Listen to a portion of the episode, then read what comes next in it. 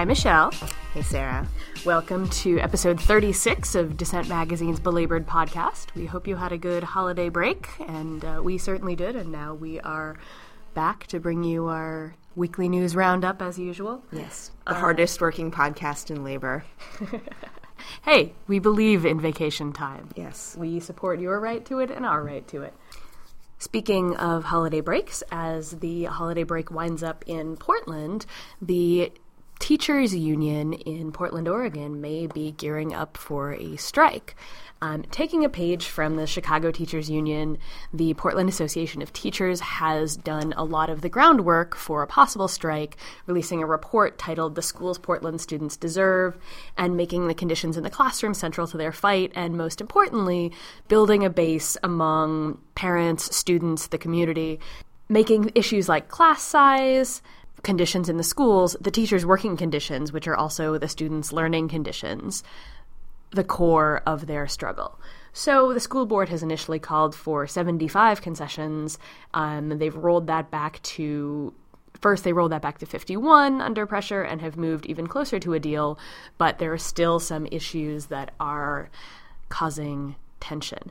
So we will see what happens going forward. It's not clear right now whether there will be a strike, whether there will be a last minute deal. Both sides say that they are very close, but the school board is also paying for a uh, consultant to help with the union fight. We we know what that means here on Belabored when they bring in consultants to help. Um, and the students, meanwhile, have their own organized union that they say will not cross the picket lines if there is a strike. Um, the latest news that I've heard is that the union has scored some big wins when the D- district agreed to keep their former rules on their workloads, which is class size, once again, um, and to not make teachers pay more of their health insurance. But there are still issues of salary and a few other things on the table, so we shall see where that goes. I'm sure we will have more on this soon. And also, news coming from the Northwest. We reported last year on a great victory for SeaTac, which is the um, airport centered community around uh, the Seattle airport, and um, they recently voted in a $15 minimum wage, which would have been a milestone really throughout the country. Uh, unfortunately, um, over uh, over winter break, um, the King County Superior Court judge Andrea Darvas actually, uh, right after the uh, the Christmas holiday, uh, decided to strike down uh, a crucial part of the SeaTac ordinance. So um, that was basically the part that would have increased the minimum wage from 9.32 per hour to $15 per hour for some of the employees at the airport on the grounds that it would conflict with the jurisdiction of uh, the port of Seattle. So, you know, without getting too far into the legal weeds here. Basically, this was um, an attempt at uh, using local preemption um, through the courts. And uh, what it would have done, this ruling, this, what this ruling purports to do is basically limit uh, the decision to some hospitality workers within the city of SeaTac, um, but then actually, uh, you know, that would make it apply to only about 1,600 people who work at the hotels and the car services outside of the airport, and that would leave out approximately 4,700 of the people who would have um, benefited under the original ordinance um, because they allegedly belong to the Port of Seattle. So basically, by slicing and dicing up the jurisdiction, it effectively rendered the whole point of having the minimum wage be across this entire airport economy um, moot. Now there are um, there's pressure coming from the grassroots to get the commissioners to sign on to an interlocal agreement that would, in the meantime, reinstate the wage measure at the airport. Meanwhile, just you know, for, on background, this is actually uh, something that is slated to actually you know create more jobs in the airport. It's not like this would be a horrible economic detriment to anyone at the airport. Um, it would probably pump about more than fifty million dollars into the um, SeaTac economy. But of course, um, the issue here is that um, certain companies with a financial stake in the running of the airport, including Alaska Airlines, brought the suit, um, basically not uh, wanting such an ordinance, wanting to limit the scope of an ordinance because, frankly, they're afraid of um, this kind of thing spreading. So um, that's just the latest. Uh, that's just the latest stage in the drama around raising the minimum wage around the country. So we'll keep on following that for you. In the meantime, everything's in limbo at SeaTac, unfortunately. Limbo seems to be the theme of our news roundup this week. Um, another thing that's in limbo are about 1.3 million unemployed Americans who have been unemployed for more than 26 weeks, as Congress argues about whether or not we should continue to extend unemployment benefits. Um, the unemployment benefits expired, of course, at the end of the year, so in the meantime, the bill is in the Senate, which is usually where good bills go to die, or, well, all bills go to die lately. It has passed a cloture vote, which means that they have stopped filibustering it temporarily, but that does not mean that the Republicans who voted to debate the bill will actually vote for it. And then, of course, it has to pass the House, where you have a good chunk of people who just don't think unemployment benefits are should be passed in any case and a whole bunch of other people who are grandstanding on the idea that if we're going to continue to help long term unemployed people who are long term unemployed through no fault of their own, that we should pay for it by cutting some other services. Um, you can guess, of course, where those cuts are likely to come or likely to be suggested to come. Hint, it won't be the military budget. So we shall see once again where that goes as uh, the next week wears on. Meanwhile, if you are one of those 1.3 million people whose unemployment benefits just got cut, we would really love to hear from you how this is affecting you. Um, you can tweet at us at hashtag belabored, leave us a message at the Dissent Magazine site or at Facebook, or find either of our personal emails. And uh, just on the international front, um, there was a major strike action um, over the past few weeks in Korea. Um, South Korea actually has a pretty robust labor movement. It's one of the bastions of the left um, in a country that has basically developed its entire economy around a neoliberal agenda, um, you know, throughout the post-war period. So um, it's actually become something of a mass movement, which is really interesting given how uh, you know we, we tend to think of these sort of broad-based populist movements is something that is centered around um, the uh, around Europe, say with those anti-austerity measures. But um, now the South Korean rail workers led uh, pretty much led a general strike action um, back in December, um, and it was after the government basically threatened to crack down. They sent riot police down to um, uh, to bust up on uh, union actions and to intimidate some of the union leaders.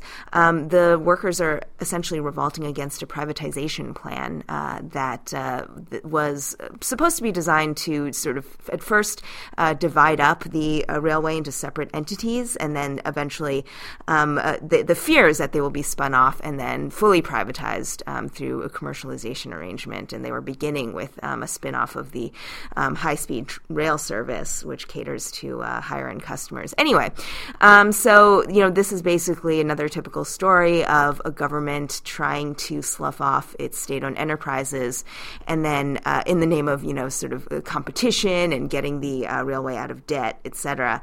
Um, rail workers saw it very differently because it really falls into a pattern of the government consistently trying to privatize public services and um, generally being fairly unkind to labor. Labor law in Korea is uh, is um, structured structured so that workers basically have minimal rights.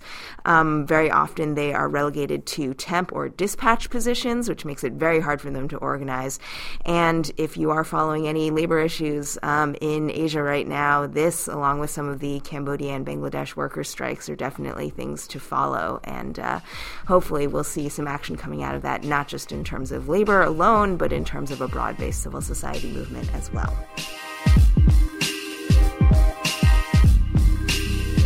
Turning from temp workers in Korea to temp workers right here at home, um, I have a piece up at In These Times this week that has um, sort of ate my soul for several months, and I've made many, many cryptic references to it over the course of uh, the last probably 20 episodes of this podcast. It's a piece about temp workers, specifically in manufacturing, and it's called Forever Temps. And one of the things that I find the most fascinating about this is, of course, that temp work started out as something that was really sold as women's work, that it was sold to us as a way for middle class women who were maybe married or maybe still lived at home and wanted to make a little extra money on the side, could, you know, take a job, do a little bit of work, stop whenever they felt like it, be flexible, and that they didn't, presumably, didn't need security and they didn't need a really solid wage. And then now we're seeing that creeping into the most uh, masculine gendered of workplaces, though certainly most of the workers, or all of the workers, are no longer men in manufacturing. Um, and, you know, on the flip side of that, we hear a lot from politicians about how what we really need to do is bring back manufacturing to America.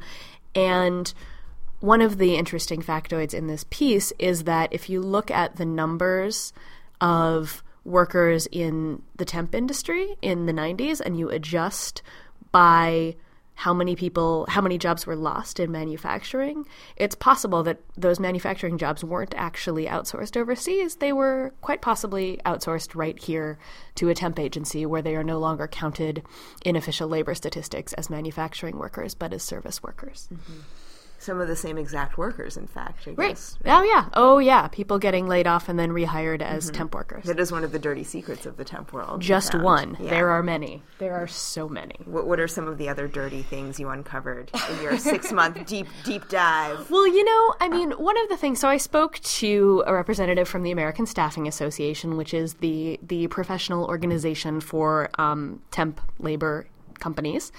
And what struck stuck out to me was that companies that are paying for temps are paying, you know, if the temp makes $10 an hour, the company that the temp is hired through has to make a profit on that. So they're, the company, say Glock, a company that I mentioned in this piece that makes guns back down in Smyrna, Georgia, um, if they're hiring temps through a company called Automation at $10 an hour, Glock is probably paying $15 an hour to Automation, which is you know, about as much as it might cost them to give that worker a raise and hire him directly. Mm-hmm. So but the thing, so right, the real value that they're paying for, and this is from the Professional Association of staffing agencies is the flexibility as in it's the ability to lay these people off when they don't need them and bring more people in when they do need them mm-hmm. it's efficiency basically right it's very much um, erin hatton who's a, a wonderful professor who wrote a book called The Temp Economy that I referenced heavily and interviewed her for this piece. Um, she calls it the ring and core approach. So you have your core of your workers who are directly hired, who tend to be higher paid, maybe higher skilled, maybe have been around for a while and know the company well and have moved up a little bit in the company. And then you have this ring of temps that you can just get rid of when you don't want to. And Nissan, the other company that I focused heavily on in this piece, um, they say that they have never laid off a worker. And when I asked the Nissan spokesperson if that included their temps, he did not answer me. Mm-hmm, mm-hmm. Because temps aren't real workers, of course. Well, right. They've never laid off anybody that they hire, but Yates Services may have laid off a whole bunch of people, right, or Kelly right. Services, which PS is the company that used to be called Kelly Girl Service back in the 60s that uh, tantalizing lady in the advertisement with the pencil between oh, her teeth. Yes, yeah, oh, um, yeah. And and you noted in, in a section of your piece, you said it went from sort of the Kelly girl image to the strapping man image. Oh yeah, and literally strapping man is used in one of these ads. Strapping. Yeah.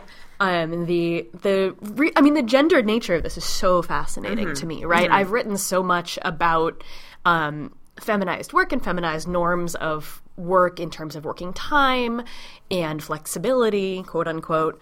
And this is really the flip side of that, right? right? Is how these feminized norms have now become the norm for everybody. And it didn't it didn't protect you to be a man in your manly man field of manliness right. because they just came for you eventually too. Right, right. And this is a specific kind of feminization that is sort of right. of the neoliberal sort, oh, which yeah. is um, definitely not. Uh, you know, uh, there there are various ways in which work can be gendered that actually you know leads towards you know more social protection, etc. Yeah. But that's fortunately I mean, um, I don't know. I don't know if it, you always what, was it always seen as like sort of part of the agenda to generally just keep on driving um, the overall workforce in this direction. Do you think um, of I increasing mean, sort of so-called flexibility, liminality? I mean, that's clearly been the drive for a long time, and in, in all across the workforce. Right, we've talked about this a ton. Mm. You've written about this a ton.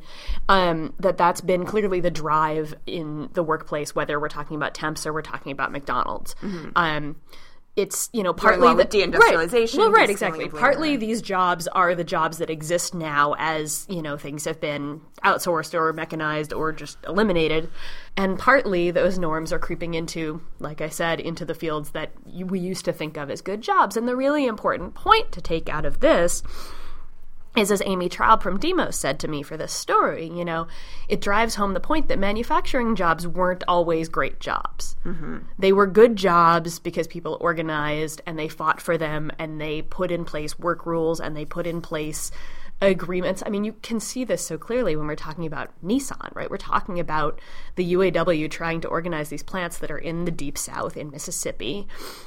And we're talking about auto work, right, used to be sort of the quintessential American, like middle class job that you could get. You didn't need to get a college degree, but you could go out and you could get a job on the assembly line, and you could work for the re- for you know most of your life, and then you would retire with a good pension, and that just doesn't exist anymore. Yeah. You don't in have, any real way. You used to be able to put your kids through college in a manufacturing Yeah. job. Oh, yeah. on Oh, a yeah. single salary. Even. Oh, yeah. yeah. well, Um, college has also gotten more expensive, but that's another Right, story. Right. right.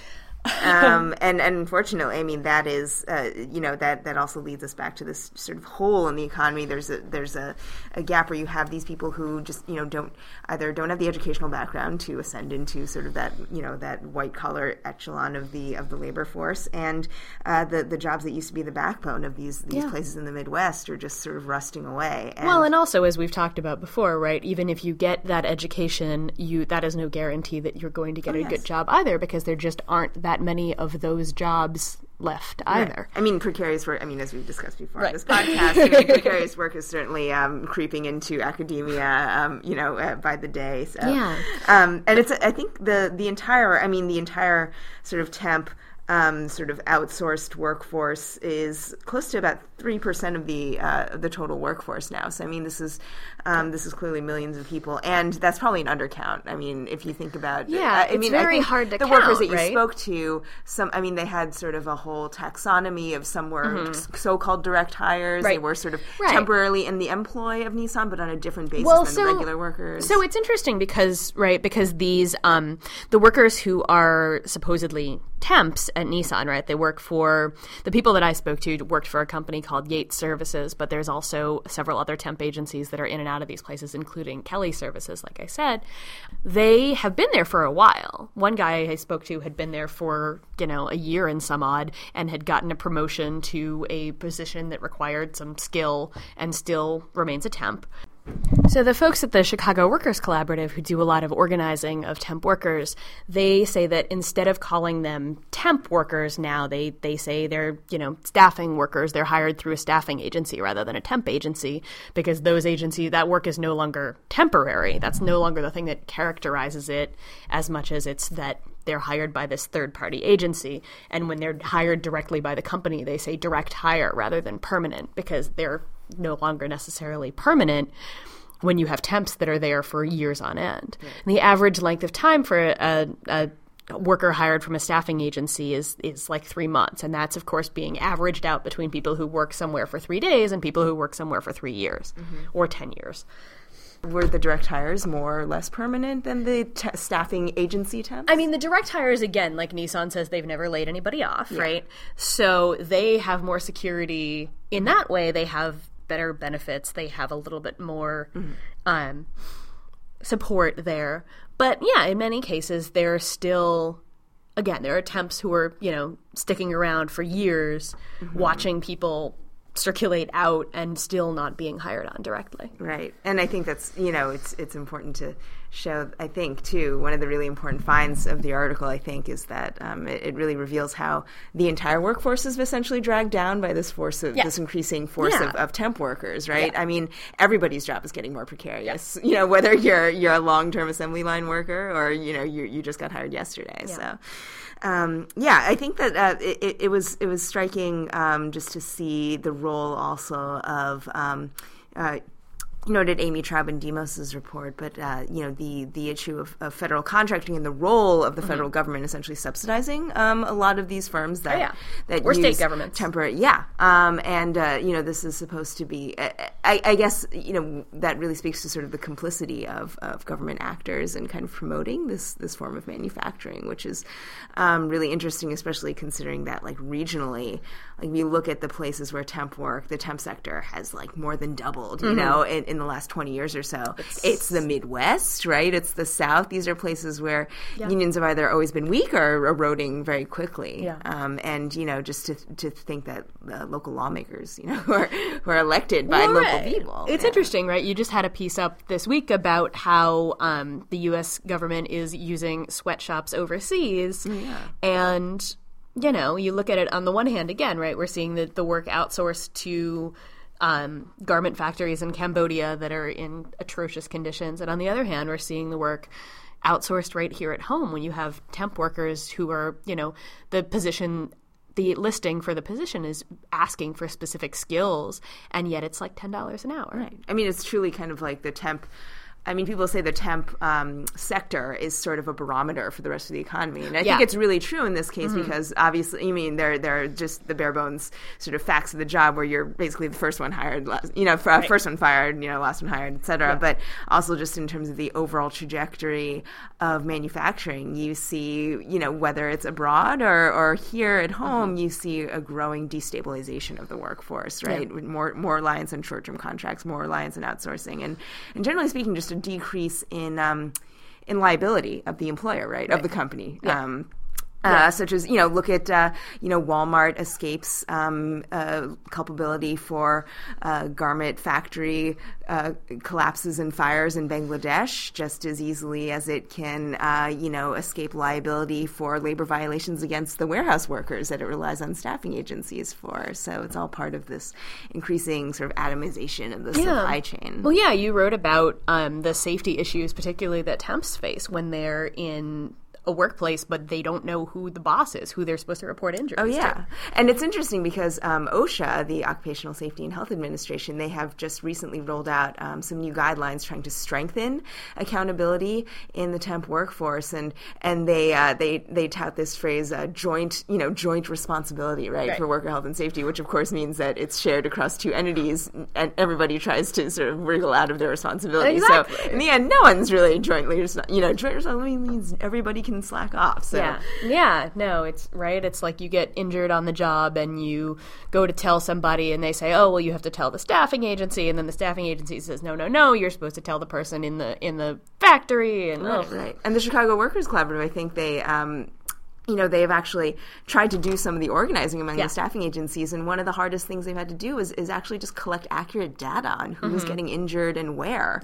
um, because you know the the um, the employer, uh, you know, very purposefully will say, oh, it's not our responsibility to collect data on injuries; yeah. they're not really our workers, right? right? And of course, the staffing agency will say, oh, well, we don't keep track of. Yeah, I mean, we just send out our workers; we're not tracking them all the time right. at every it's individual workplace, job. right? So in the end, the workers fall through the cracks, right? And I actually, I mean um, I, I, asked them for some of the data reports that they were able to finagle out, and they were they gave me you know what how as complete data as they could find. But yeah. I mean, you had people with like you know with like lacerations they were getting on yeah. machines. I mean, you know, uh, the fact is uh, like you know we can litigate who is directly responsible, but workers are, are like you know getting you know getting their hands caught in in, in gears. You know, yeah. meanwhile, so how many workers burns. are sacrificed? Yeah, and and of course one of the key things I think, and, and you probably found this with some of the companies that you were reporting on, is that that workers' comp is a huge issue in terms of yeah. costs that are, yeah. that are being, in addition to just regular old health insurance, right? I yeah. Mean, no one's responsible for these workers when they get sick or hurt on the job. Yeah, and I mean, in the case of um, the Chicago Workers Collaborative, is working with a lot of workers who are immigrants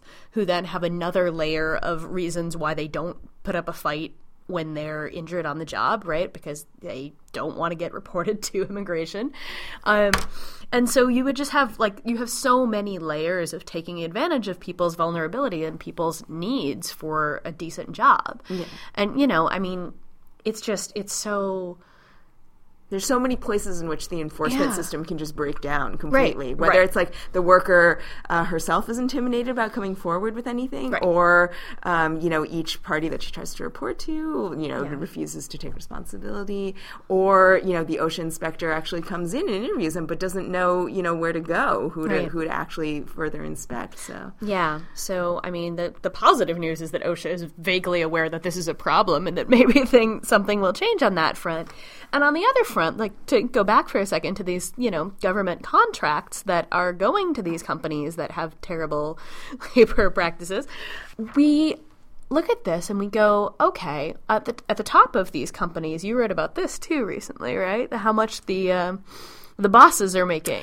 Exactly. I mean, the, we have, uh, you know, we don't even try to sort of have any reasonable cap on what these CEOs are, are making with uh, right. with federal subsidies. I mean, you know, there's right now. I mean, it's it's like they can make up to what you know hundreds of thousands of dollars they can rake in in terms of uh, federal subsidies and, and while paying their workers poverty wages. Yeah. I mean, it used to be that the federal government was there to take the high road on a lot of these things, well, right? You know, we used to uh, think that, right? And and so when when the federal government actually had a direct hand in intervening in the manufacturing workforce, they yeah. tended to make the standards higher, right? Um, yeah. And now they're actually doing the exact opposite. They're participating in this race to the bottom. Yeah, well, right. I look at at Glock again, right? This is a company that gets millions millions of dollars in contracts selling guns to the military, selling guns to police forces. Um, the Glock website says that 65% of police officers in this country carry Glocks. Right. That's a heck of a lot of Glocks. Right. Um, these That's are, without even getting into the ethics of the gun industry and the government. Yeah.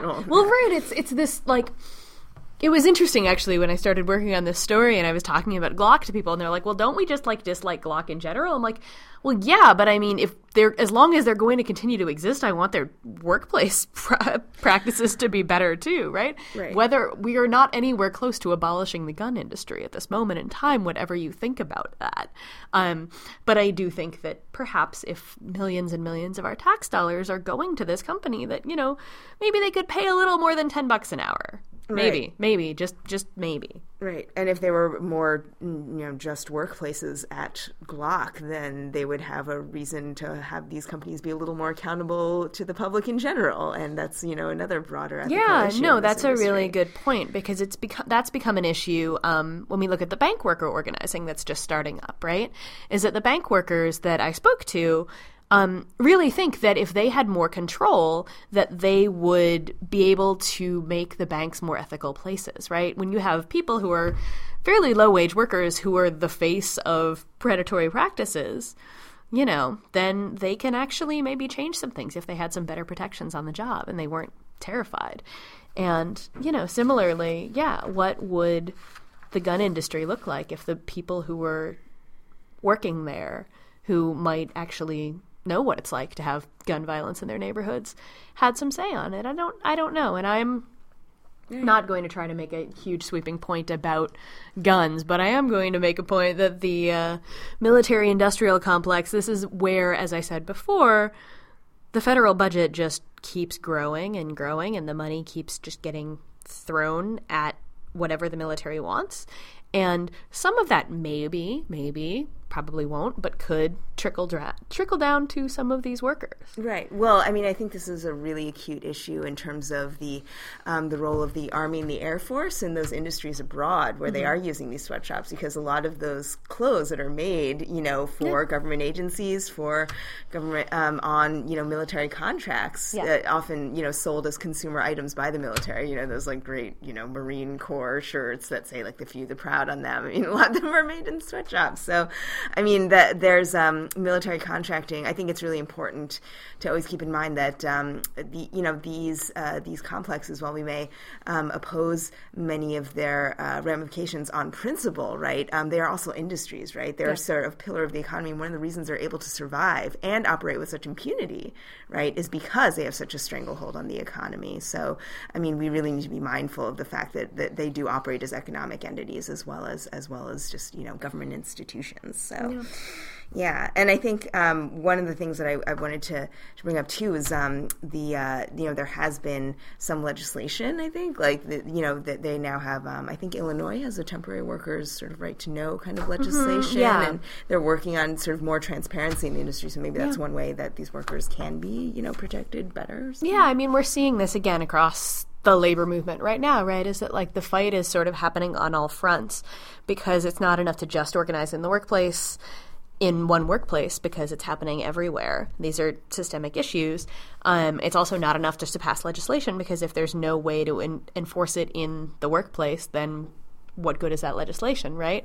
A lot of these abuses that we're seeing are in fact illegal. It's just that they're you know they're already illegal. We don't need new laws to make some of these things illegal.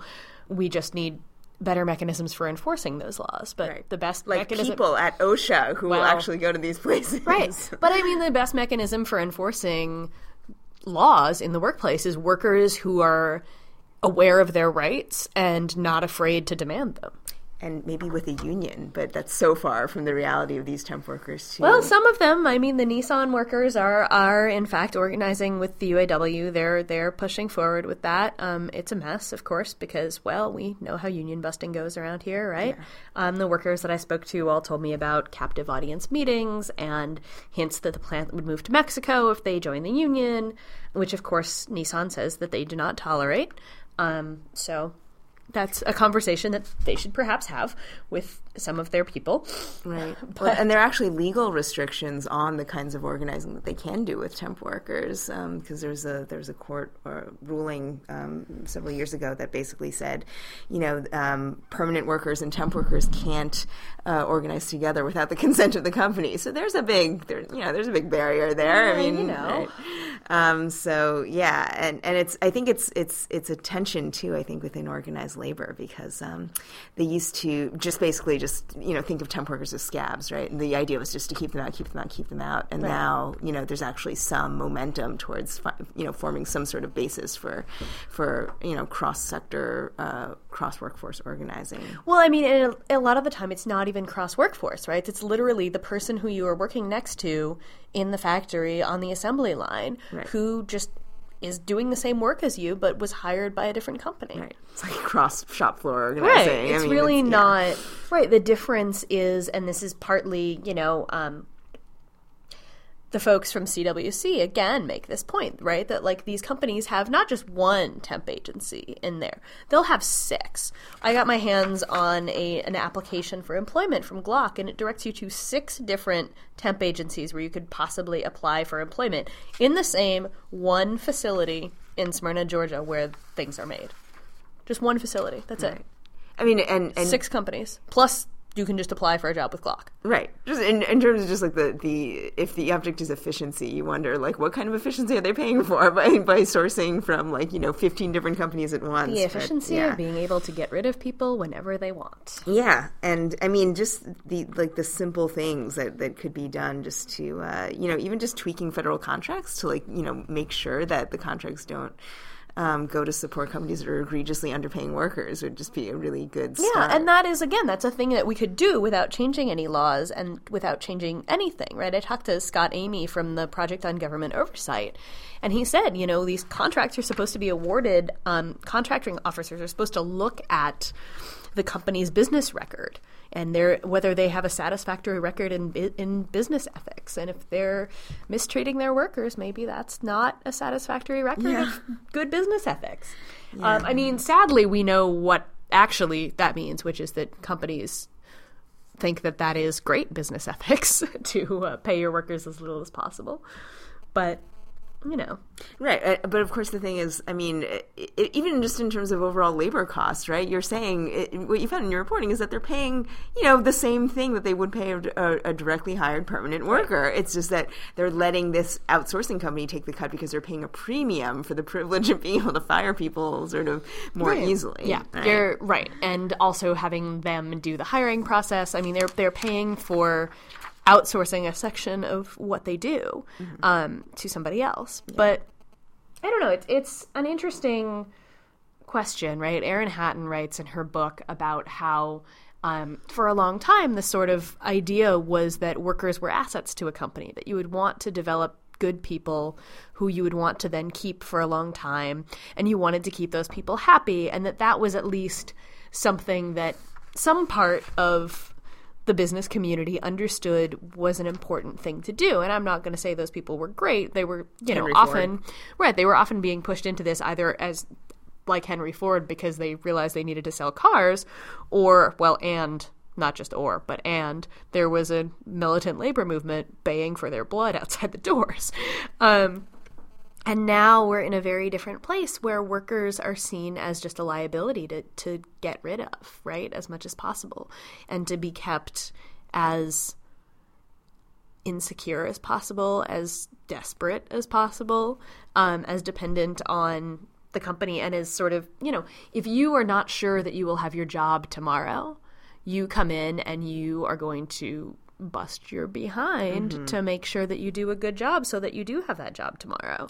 And on the flip side, if you're the employer, you have no reason to invest in that worker. You have no reason to adequately train them on safety protocols. You have no reason to pay for, you know, better protective gear. You have no reason to make sure that everyone on staff is is uh, trained in, in terms of what to do with an emergency. And yeah. I mean, um, we'll link to it on the website, but there's um, there's a ProPublica investigation that looks at some of. They actually focus on Illinois, where the Chicago workers um, have been organizing. But uh, you know, they look at this whole sort of ecosystem of, of temp towns where you have whole communities that are just completely dependent on these jobs, and everybody's like going home hurt. Everyone's going home exhausted because there's no one at that work that. Even though they go to the same places every single day, right? The exact same job as any permanent worker um, would do for more money and you know with better safety protocols. But there's no there's no incentive, right? There's no incentive for them to um, uh, to even just train them on the on the simplest things, like how to avoid being caught up in a hummus grinder, which is how one unfortunate worker that they profiled met his end. So, you know, I mean, that's um, that's a reality that that these workers have to live with, and um, you know, it's uh, it, it, when they call them contingent workers. I mean, it really is contingency in every way. Yeah. yeah. Um, you know, their lives are basically contingent on them just getting through the day, you know, yeah. from one end of the day to the other. So. So, on that cheerful note, yeah. Sorry, guys. Yes, we've taken our normal, usual trajectory from our you normal, know, cheerful trajectory yeah. towards this is miserable, sort of but despair. The, the thing, okay, I try to leave on a positive note, which is again that people are organizing, that the Chicago Workers Collaborative is doing pretty amazing work organizing mostly immigrant temp workers who are you know, by every measure, sort of the most exploited people in this economy. Yeah. Um, and having won things for either individual cases um, where workers are injured on the job or when workers are having their wages stolen or being successful in pushing laws through and they're expanding their plans. Um, the workers at Nissan are organizing and they are organizing across, you know, the the staffing agency and the direct hire workers. One of the workers that I spoke to was a, a direct hire worker who's a, a, skilled tool and die technician who is absolutely livid that he works next to people who are long term temps who have been working there nearly as long as he has and make you know half the money that he does. Mm-hmm. Um, it's it is actually worth noting that there's incredible solidarity being shown out there and that we're in a moment where we can talk about this stuff mm-hmm. and where it's actually drawing some attention. So I'm going to try to be and, slightly more positive. Right. And that Nissan plant that you looked at was not a union plant. No, these se. are they're and I did talk to people from two different Nissan plants, and they are not unionized right now. Mm-hmm. They are working on trying to organize all of the workers. Mm-hmm. Um, the UAW has these campaigns there, and I mean the UAW seems to have realized that they're you know they need to organize these plants. They need to organize in the South they need to make this happen at the risk of their own survival because right. you know and but and they're only hurting themselves by not reaching out if they don't yeah. reach out to those non-union yeah. workers and so they have and they're doing it and they're putting effort into it and they're getting community support and they're most interestingly getting a lot of international support um, from some of these workers in other countries um, workers in countries where these companies are unionized um, we spoke about that on a few belabored episodes ago um, so I don't think it's all doom and gloom. I, I am, when you scratch me really, really hard, an optimist on some of this stuff. Um, and yeah. So, so okay. After that six month investigation, you're not completely depressed. After that six month investigation, I am in fact not completely depressed. Mm-hmm. And and what do you think is like the next thing you want to? What should we look out for in terms of like temp work over the next year or something? Do you think anything might happen oh, either on the I organizing mean, front or the legislative front? I mean, I think that this is becoming a thing, right? There's my piece. You've done several pieces on it. ProPublica is doing a whole series of pieces on temp work. Um, our friend Gabriel Thompson, former belabored guest Gabriel Thompson, has done some good pieces on temp work. It's becoming public in a way people are learning about it. People are understanding that this is a part of the economy and are understanding the way it fits into the broader economy. Um, it's it's no longer temporary. It's permanently a part right, of our exactly, economy. Right, exactly. It's not it's not this, you know, little piece over here. It's a very very important feature of our economy, as you pointed out. It's a major economic indicator of whether um, things are getting better or worse when temps start to get laid off. So I think we will see more attention paid mm-hmm. to this. Mm-hmm. Um, that means we might see more legislation. That means we will most definitely see more worker organizing. And hopefully we'll see some changes. Yeah. And I think one of the interesting things, too, is that this whole temp staffing agency workforce has sort of created um, a set of circumstances in which you do see workers who are being pushed around to all different parts of the economy across different sectors. And, you know, maybe there's some power in that in terms of just having these workers who are all over the place, right? And having such a broad swath of the economy affected, mm-hmm. a broad swath of the workforce. Because yeah. everybody, I mean, like, I know people with PhDs who have had to deal with precarity and labor on some level. Um, temp workers who have college degrees, temp workers who, you know, uh, might not have been in this country for a very long time and just, have, you yeah. know, have never had the chance to to get a job that even um, and even pays any benefits or anything like that. So, I mean, the, the, the, the, idea that this, this whole precarity issue is affecting so many people, I think, yeah. can be can be the basis for some sort of organizing once we hit rock bottom, which we're pretty close to doing, I think. So. Don't ever say that. Right, right. It can always we're, get worse. Yes. I know. I'm just waiting to be surprised. I haven't had to podcast. hawk the microphone we're recording this on yet. So. Yeah. Um, that's good, too. It's nice and clean right nice now. Yes. Um, anyway.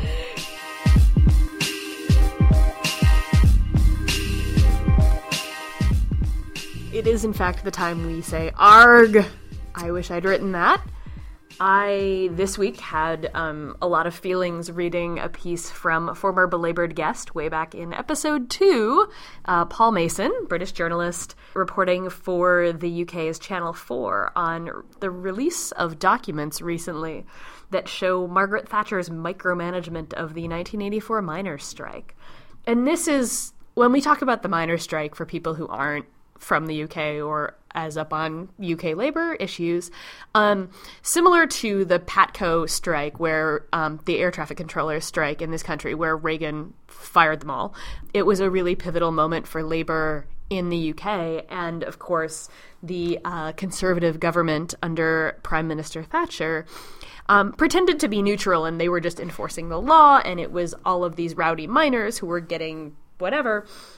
Um, they were just maintaining order, and this has been the fiction that has been kept up for nearly 30 years. And with the release of these documents, we see that that is not at all true. Um, so Mason writes about the documents annotated in Thatcher's own handwriting, showing how deeply she was involved in planning to break the strike, in possibly bringing in soldiers to move the coal. This really was a political action from start to finish, of course, which um, the miners have always said, the UK left has always said was the case. And now, of course, this um, proves that they were right. Uh, there's a video report that goes along with this piece at Channel 4. We will put a link to it at the Dissent um, website, as well as a link to episode two of Belabored, where we talk about M- Madame Thatcher's legacy with Paul Mason. But really, the piece is striking not only for the news that it breaks, but sort of the emotional resonance of it. Mason was there. He remembers this viscerally, and you can feel that in every word. Mm-hmm, so, mm-hmm. and maybe me. even to a greater degree than the Patco strike, it really broke labor. I mean, like it was really just a trauma throughout um, organized labor across the UK. So, yeah. sticking with the UK theme. Um, I have another Anglophile story uh, to report on, but my ARG is from a contemporary um, labor issue going on in in Britain and across the EU right now. Actually, there's a great piece um, in the Independent um, about the um, uh, it's called From Bucharest to London on the bus with the Romanians taking the 52 hour ride in search of a new ra- life in Britain. And it's sort of a great um, kind of featurey slice of life sort of piece that just um, goes, tracks um, a group of uh, Romanian workers um, just trying to trying to carve out new lives in London, and it's sort of in the wake of these, this loosening of um, labor migration restrictions across the EU. So a bunch of these Western uh, European countries and England have recently um, loosened some of their restrictions on uh, workers who can uh, come from Eastern European countries like Romania and Bulgaria, and um, and move into uh, and move into the basically the other parts of the EU economy that are richer and, and tend to pay higher wages. And there's a lot of scaremongering going on in the right right now in Britain about hordes of Romanians coming uh, to uh, to take over uh, uh, you know British jobs and to uh, sop up those lavish British benefits, right? So, and the reporter actually just sort of just plops himself down on a on a bus with some Romanians and, and learns their story and, and finds something very different. Um, and basically basically uh, over these 52 hours learns about some of their struggles and actually learns that um, you know and this may surprise a lot of people in in Britain who thinks that it's these you know um, uh, random crowds of Eastern Europeans hungry for British jobs who are just going to be flooding over the border. Um, many of these Romanians were already working in Britain for a very long time as builders. Many of them are working off the books, and the the difference now is essentially that they'll be able to get paid what they're worth instead of working undocumented as so many workers do here in the U.S. Um, so it's a similar story to what you see um, among many undocumented immigrant, um, largely Latino workers here uh, in the States. Um, the interesting thing, of course, in, in Europe is that um, you have all these different sort of cultural connotations around the, you know, the Romanians, uh, the Bulgarians, you know, these sort of supposedly uncouth uh, Eastern Europeans coming over, uh, the, the Roma minority. There's a lot of tension surrounding those, and there's this issue, similar issues around whether they'll integrate, whether they'll just be leeches and, and prey on and uh, on, the welfare system. And I think what this piece does um, by Emily Dugan in The Independent is um, is basically elucidate for people um, the fact that these are real people and whether they are really having a tough time of it, uh, whether they're struggling as construction workers or working as sex workers in Spain or um, or working as as nannies in very affluent London homes. I mean, everybody has a story to tell, and it's really really difficult to generalize about this workforce they are as diverse as the workforce of their destination country, and um, and that's that's a fact that you can't really get around. So, um, while there are many people who insist on closing the borders, calling for more immigration restrictions, I think pieces like this do a pretty good job of illuminating the fact that um, immigration is more or less a, um, an inevitable phenomenon, and unless society comes up with a way to responsibly um, confront that reality, uh, we're just going to have more and more ignorance being produced. What do you mean, like in this country? Yeah, uh, exactly. So, I mean, I, I, I won't uh, vouch for whether uh, you know London um, is is more or less friendly towards immigrants, but uh, regardless, there's a lot of fear on both sides of the Atlantic yeah. right now, unreasonable fear. So, yep. yeah. Well, on that note, we, we thank you for listening to episode 36 Be of, Not Afraid, people. Be Not Afraid of uh, Dissent Magazine's Belabored podcast. We will be back next week. If you have not gotten enough of Michelle and I this week, we also did a an interview together for Marie Choi at KPFA on the issue of unpaid work. We will put a link to that as well on the Dissent website.